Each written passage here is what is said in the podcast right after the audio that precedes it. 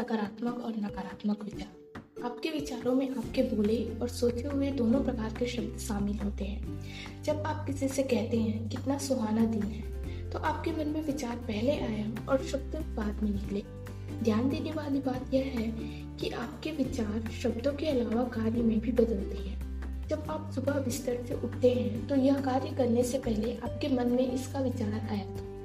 सच तो यह है कि आप मन में विचार लाए बिना कोई कार्य नहीं कर सकते।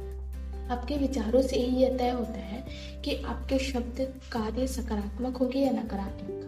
लेकिन आपको यह पता कैसे चलेगा कि आपके विचार सकारात्मक है या नकारात्मक? देखिए, सकारात्मक विचार आपकी मनचाही और प्रिय चीज़ों के बारे में होते हैं। नकारात्मक विचार आपकी अनचाही और अप्रिय चीज़ों के बारे में होते हैं।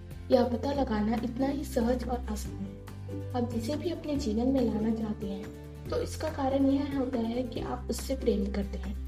पल भर के लिए इस बारे में सोचें। आप उन चीज़ों को अपने जीवन में नहीं लाना चाहते जिनसे आप प्रेम नहीं करते हैं, है ना? हर व्यक्ति केवल उसी को अपने जीवन में लाना चाहता है जिससे वह प्रेम करता है। कोई भी उसे नहीं लाना चाहता जिससे वह प्रेम नहीं करता। जब आप अपने मन चाहिए और प्रिय चीज़ों के बारे में सोचते या बात करते हैं, जैसे वो जूते कितने सुंदर हैं, मुझे वे पसंद है। तो आपके विचार सकारात्मक होते हैं। ये सकारात्मक विचार आपकी ओर लौट कर आएँगे और आपको अपनी प्रिय चीज़ मिल जाएगी, सुंदर जूते। जब आप अनचाही और अप्रिय चीज़ों के बारे में सोचते हैं या बात करते हैं, जैसे जूतों के भाव तो देखो, लूट बची है तो आपके विचार नकारात्मक होते हैं। ये नकारात्मक विचार भी आपकी ओर लौट कर आएँगे और आपको अनचाही चीज़ें मिलेंगी, महँगी चीज़ें। अधिकांश लोग अपनी प्रिय चीज़ों के बारे में सोचते और बात करते हैं। उससे ज़्यादा अप्रिय चीज़ों के बारे में सोचते और बात करते हैं। वे प्रेम के बजाय नकारात्मक भाव देते हैं। इस प्रकार, इस तरह अनजाने में ही वो खुद को जीवन की सभी अच्छी चीज़ों से वंचित कर लेते हैं। प्रेम के बिना बेहतरीन जीवन असंभव है। जिन लोगों का जीवन बेहतरीन होता है, वे अप्रिय चीज़ों के बजाय प्रिय चीज़ों के बारे में ज़्यादा सोचते हैं और बोलते हैं। दूसरी ओर जो लोग दुखी और परेशान होते हैं, वे प्रिय चीज़ों के बजाय अप्रिय चीज़ों के बारे में ज़्यादा सोचते और बोलते। केवल एक शब्द हमें जीवन के सारे बोझ और दर्द से मुक्ति दिला देता है। वह शब्द है प्रेम। सोफोक्लिस यूनानी नाटककार। अपनी प्रिय चीज़ों के बारे में बातें करें। जब आप आर्थिक तंगी, कटु संबंध, बीमारी या व्यावसायिक घाटे का ज़िक्र करते हैं तो आप अपने प्रिय चीज़ के बारे में बात नहीं कर रहे होते हैं। जब आप समाचार में दिखाई गई किसी बुरी घटना पर लंबी चर्चा करते हैं तो आप किसी प्रिय चीज़ के बारे में बात नहीं कर रहे होते हैं। परेशान करने या चिढ़ाने वाला, वाले व्यक्ति या स्थिति का वर्णन करते समय आप अपनी प्रिय चीज़ के बारे में बात नहीं कर रहे होते हैं। आपका दिन बुरा रहा, आप अपॉइंटमेंट पर देर से पहुँचे, ट्रैफ़िक जाम में फंस गए, या बस या ट्रेन पकड़ने में से चूक गए। ज़ाहिर है, ये चीज़ आपको नहीं लगती आपको अच्छी नहीं लगती और आप इनसे प्रेम नहीं करते। दिन भर में ऐसी बहुत सी छूट फूट अप्रिय चीज़ें होती हैं और आप उनके बारे में बातचीत करना चाहते हैं। लेकिन ध्यान रहे, यदि आप हमेशा अप्रिय चीज़ों के बारे में बात करते रहेंगे तो छोटी से छोटी अप्रिय चीज़ भी आपके जीवन में ज़्यादा संघर्ष और मुश्किलें ले आएँगी। बेहतर यही है कि आप दिन भर में हुई अच्छी घटनाओं और अच्छी चीज़ों के बारे में बातें करें। उस अपॉइंटमेंट के बारे में चर्चा करें, जिसमें सब कुछ सही रहा। बार बार बताएँ कि आपको समय पर पहुँचना कितना पसंद है। इस बारे में बात करें कि पूरी तरह स्वस्थ रहना कितना अच्छा है। उस मुनाफे के बारे में बात करें, जो आपको अपने व्यवसाय में पाना चाहते हैं। दिन भर की अच्छी घटनाओं और व्यवहार के बारे में बातचीत करें। अगर आप अपने जीवन में प्रिय चीज़ें लाना चाहते हैं तो आपको प्रिय चीज़ों के बारे में बातें करनी चाहिए।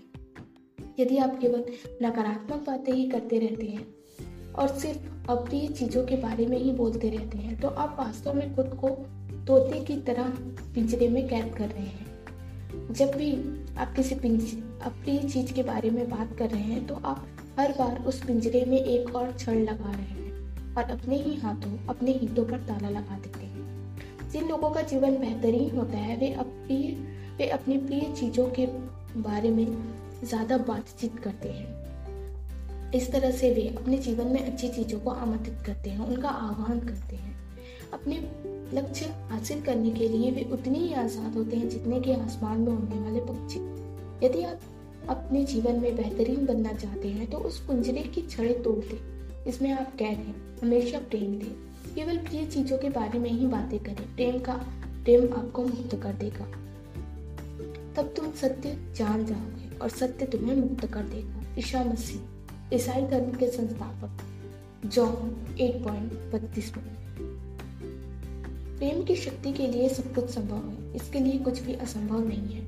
आप चाहे जो हो, आपके सामने चाहे कैसे भी परिस्थिति हो, प्रेम की शक्ति आपको मुक्त कर सकती है। मैं एक महिला को जानती हूँ, जिसने सिर्फ़ प्रेम के सहारे खुद को कैद करने वाली छड़ी तोड़ी थी। बीस साल के वैवाहिक जीवन में उसने बहुत अपमान और अत्याचार सहा फिर उसका पति उसे गरीबी की हालत में अकेला छोड़कर और बच्चों के पालन पोषण की ज़िम्मेदारी उनके कंधों पर आ गई।